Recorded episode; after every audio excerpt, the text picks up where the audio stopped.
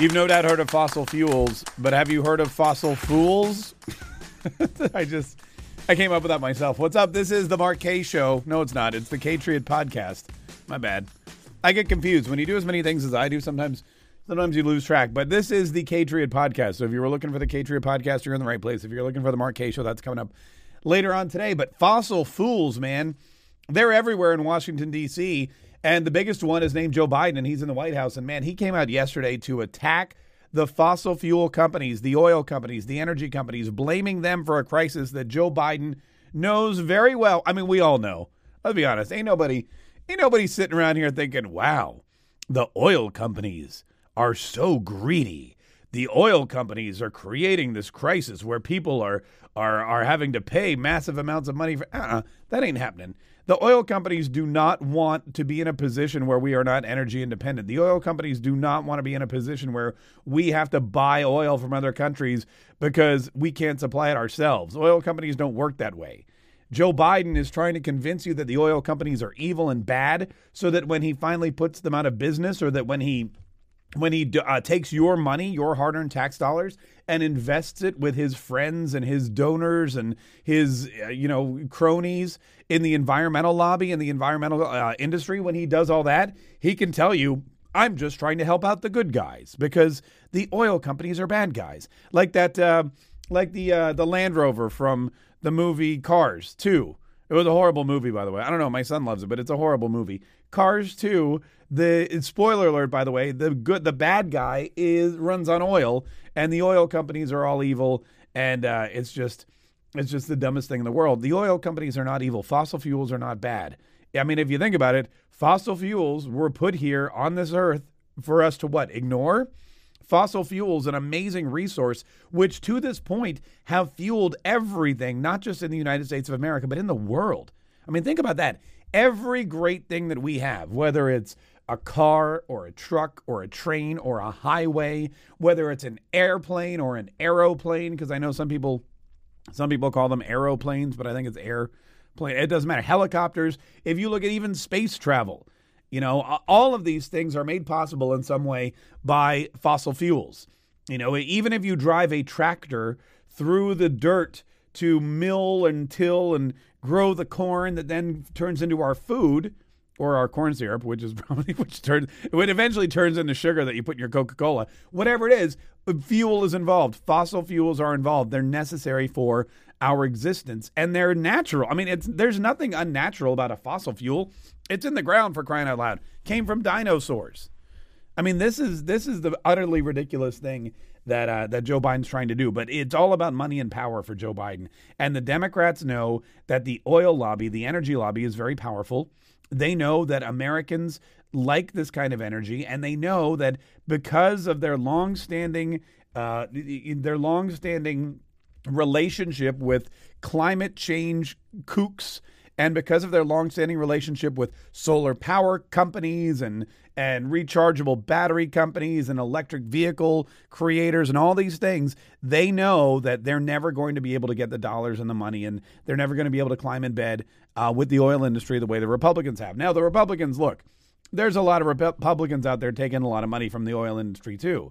But the fact of the matter is, at renewable energy, it sounds cool, but it ain't a thing and it will never be a thing to the point to the extent where we need it. There's never going to be enough natural re- I mean renewable resources like wind and water and solar to power everything that we need on this planet.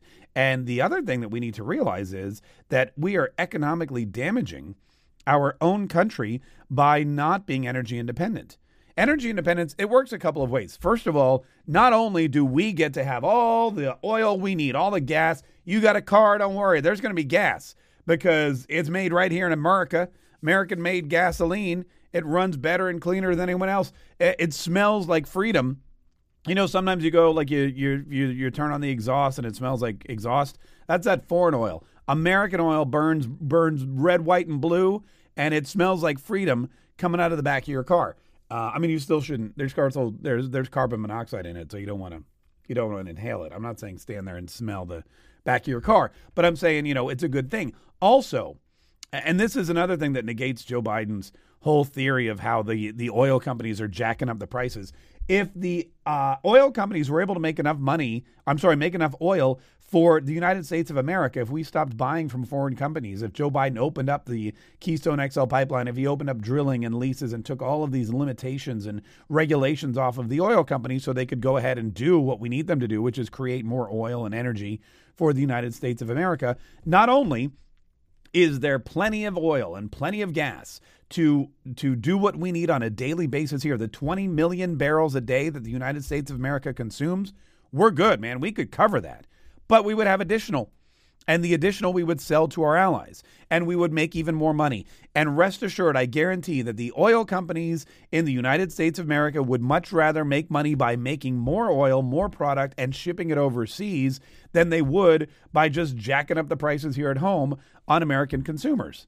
That's not I mean you want to have a lower price and you want to have more customers. That's the way that's the way to really work when you're when you're using something like a um like you know like like gasoline which is which is one of the most widely used products in the entire world on a daily basis. Now in addition to that you when you do that when you make america energy independent and you sell the fuel and you sell the oil and you export it to our allies you're also strengthening our allies and you're weakening our enemies. Russia sells so much uh, gasoline to europe. They sell barrels and barrels of oil to europe. 40% of germany's oil comes from russia Austria, Sweden, all these places. And guess what? If we were able to uh, supplement or subsidize their oil needs, then Russia would lose money. They would lose power. They would not have uh, quite the stronghold over these other countries, these NATO allies of ours. Why are we forcing our allies? I mean, how good an ally are we if we're forcing our allies to buy from Vladimir Putin a tyrannical dictator. What? How much of an ally are we if we're forcing our other allies to buy from Venezuela and Maduro and and you know even the Middle East, like Saudi Arabia and Kuwait, and you know, fine, they're we're all buddy buddy with them now, but they're not the nicest people in the world. I mean, remember, 18 of them flew planes into our World Trade Center and our Pentagon and tried to attack our Capitol building. Those those were all Saudi Arabian terrorists, and that's a country where we get a, a large portion of our oil. In fact, the whole world does. There are there are very few places in this country that have the amount of oil supplies that we do. Well, there's no, I mean, in the world rather, but there's nobody else in the world that has the amount of oil that we do in massive supplies and isn't number one tapping into it and b isn't ruled by some crazed dictator although joe biden you know he's a little he's a lunatic but i wouldn't call him a crazed dictator uh, not just yet. So it was very disappointing to hear Joe Biden talk yesterday and blame the oil companies. That's number one. Number two, the other thing that makes Joe Biden a fossil fool is that this fossil fool is tapping into our strategic oil reserve to the tune of a million do- barrels a day for six months. A million barrels a day for six months. And I want to make sure that I get my uh, calculator out here. So it's so six months times 30 is 180 days times one, two, three, one, two, three, equal. That is 180 million barrels. Our strategic oil reserve is about 400 million barrels. We're taking a quarter of our strategic oil reserve for no reason other than the fact that Joe Biden refuses to do anything to lower the gas prices. You know, Joe Biden refuses to do anything in his power to lower gas prices to make things better for you. So instead, he's robbing our strategic oil reserve to the tune of 180 million barrels. It's ridiculous. It's irresponsible. It should be illegal. There should be a limit as to how much of this oil this guy can drag out of there. But it, and it's not going to stop after 6 months. I mean, look, it's what is it? It's April. All right, so April, May, June, July, August, September. That's the midterms aren't until November. It's going to be another month add another 30 million barrels. It's November's going to they're going to want to go through November for the midterms. He's going to try to look, Joe Biden he he manufactured this oil crisis on his own.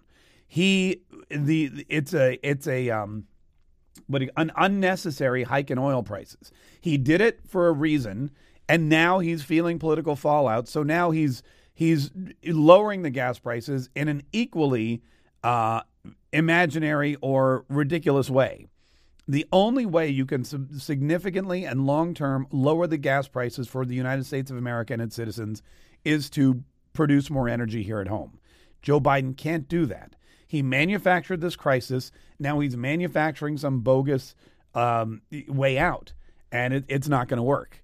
It just shows that he is a fossil fool. We'll have more on this on the Mark Kaye Show, I'm sure. Hey, listen, thanks so much to everybody who subscribed to this channel. We're going to make it, we have a lot of interviews coming up. We're starting to book interviews.